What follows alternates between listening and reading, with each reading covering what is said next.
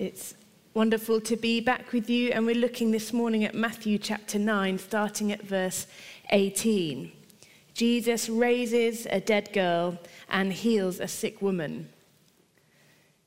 It's a famous story, one that I'm sure you've heard preached from or read many times before. But in this series over the next few weeks, we're looking particularly at the word in the Greek. It's a couple of words in English in the middle, which is tharseo. In verse 22, take heart. Take heart or be encouraged. Take courage. This is what Jesus says to the woman in the story. And that's what Jesus is saying to us today. But first, we look at the context of the passage it says at the beginning of the passage that we heard read this morning that Jesus was mid teaching. And while he was saying this, the synagogue leader interrupted. While Jesus was teaching, imagine being brave enough, maybe desperate enough, to interrupt Jesus preaching. I'm not sure I would have had the courage to do that. But here we see a man at the end of himself, totally desperate. And then in the middle of the passage, we see a woman at the end of herself, totally desperate. And what we see in Jesus is that he lays aside his teaching to care and the message that we receive through his actions as well as his words can impact us today. I want to look at the three phrases that Jesus says to the sick uh, woman, but not in the order that Jesus says to them. So I'll start with Your faith has healed you. Your faith has healed you. Amazing words. But sometimes when I read those words,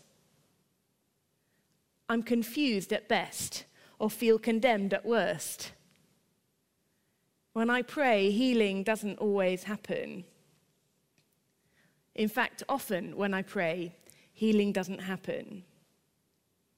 If the woman's faith has healed her, maybe those I pray for mustn't be healed because of my lack of faith. But in fact, Jesus is saying something rather different here. He's congratulating the woman for her courage in coming forward in belief. Just like the synagogue leader, the woman presses forward through the crowd. She doesn't have enough courage to interrupt Jesus. But she says, if only I could get close enough, that would be enough.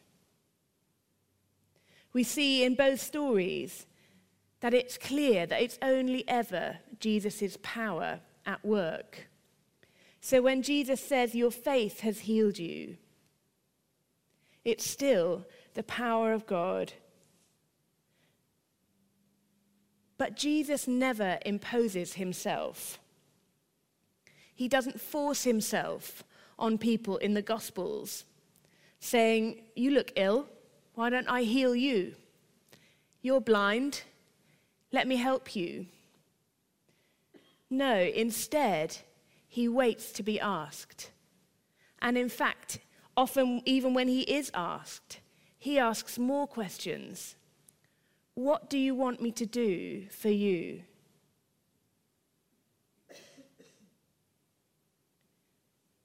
We need to recognize our own power. Because Jesus responds to us. Jesus responds to our prayer. It can be easy to think that if God wants to heal, he will heal. But these stories in the gospel show us that God often acts at our initiative, our request, our reaching out.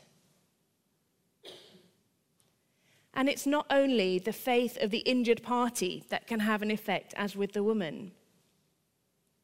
Jesus' words, Your faith have made you well, are immediately followed by raising from the dead. The dead girl certainly would not, in death, have been able to ask Jesus and have faith for herself. In this case, it's the father of the girl who has faith. But it's not only the faith that we have that Jesus will do something, but it's the confidence to ask. It's the confidence to believe that Jesus will respond. The synagogue leader says, If you come, she will live. The woman says, If I touch him, I will be healed.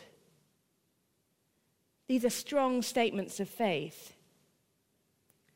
But they didn't only think that in their minds, they acted on it. They put their belief to work in asking Jesus. They put their faith to work in interrupting Jesus with confidence. And interrupting Jesus, it seems, has amazing effects asking Jesus and believing that he can and will act has an effect on situations that we face. And Jesus desires that we come to him, to ask him if we can do no more to simply reach out and touch his cloak. It may feel as though we're interrupting him from more important work. But Jesus shows us here that he always has time for his people who come to him in faith. The first thing that Jesus says to the woman is take heart. Take heart. And what's interesting to me about the way that these stories are written, the way that they happened in Scripture, is that here we've got a man at his lowest ebb and a woman at hers. Maybe typifying for us some of the things that we face. The father's greatest instinct is to protect his family, his charge, those more vulnerable than him. He has that wonderful male instinct to be the provider and the protector. But here we see that he is the one who becomes vulnerable, as he isn't able to protect his daughter from death. The trauma of losing a child, the sense of utter helplessness and desolation. That was what the synagogue leader was facing his own vulnerability instead of his own strength. And then the woman, through this long illness of over a decade, she would have been so lonely, so isolated, so unloved. For many years, she was deemed to be unclean through her illness, so she was unable to worship with her community, unable to take part in social occasions. Imagine the desolation of being rejected, being alone.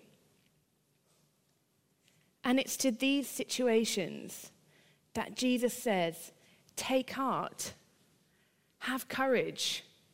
Another translation is cheer up, which sounds totally glib. But in fact, Jesus is calling us to another way of being because he's promising to us that he is on the move, that he is acting, that his help is on its way. Jesus offers to us hope and healing and wholeness, even at our lowest ebb. The third thing that Jesus says to the woman is that he calls her daughter. Jesus' healing brings a wholeness that's relational, not just physical. And we often see with stories of healing that we hear in our own church here that Jesus heals on multiple layers. Perhaps the physical layer is the top layer, it's most visible. Someone might come and ask for a healing of a physical ailment. But there's often a deep spiritual and emotional healing that happens too. And Jesus never does just one thing in his healing. The woman who had been ostracized from her community for such a seemingly shameful reason was not only healed of her physical illness, but called daughter. Jesus is concerned not only with her physical health, but he sees the deep impact that this has had on her whole life, including her social and relational world. And with a word, he brings healing to that too. The wonderful words of Jesus Daughter, let the woman know that she's loved, known, and accepted. She's accepted by Jesus, and from there can also be accepted by the rest of the community too. But what's interesting to me in this passage is when Jesus uses that word, daughter, it's the second time in the passage that the word is used. The original daughter in the story is the girl who dies. The synagogue leader refers to his daughter using the same word, expressing his love and his deep connection to her. So when Jesus uses the same word for the woman, Jesus is expressing that same distress over her frailty, over her pain, over her sadness, expresses the same longing to have her back, and it's there for her too. Jesus is saying, Look at this father and daughter, how much the father loves his child that's how I feel about you. I'll interrupt. I'll look foolish. I'll come for you. Not just the synagogue leader, but Jesus does that for us too. He interrupts what he's doing to come for us. When we don't have someone to go for us, as the father of the girl did, someone to have faith for us, when we don't have any for ourselves, Jesus says, I'll do it. I'll come for you and to you and because of you, and I will draw you in. I will heal you and bring you back to wholeness. So take heart. And as we're in the season of Easter in the church at the moment, thinking in particular about the resurrected Jesus, I wanted to draw our minds back again to some of the words that Jesus spoke after his resurrection. In John 20, verse 21, he says, Peace be with you. As the Father has sent me, so I am sending you. Jesus, at the end of his time on earth, says, You've seen me do all of these things. Now it's over to you in the power of the Spirit you're the ones to bring healing in my name. You're the ones to encourage those who have lost hope and to say, Take heart. You're the ones to say, Daughter, son, brother, sister, to those who feel themselves to be outside the family of God, to show them what it means to be accepted and to be loved by God. Not only to call them those names, but to really become their family. That's the kingdom. That's the church. As we do that, we can be the ones who, just as Jesus does in this story, brings those layers of healing to people. We pray for physical healing we pray for emotional and mental healing. But we can also bring layers of healing through our actions, through our inclusion of other people, through our responding as family to those around us. We're commissioned by Jesus to be his hands and feet, to be those who care, to, those, to be those who are willing to be interrupted. So I wonder this morning how you can let yourself be a bit more interrupted. And say to someone else this week, take heart, brother, sister, take heart. Let's pray.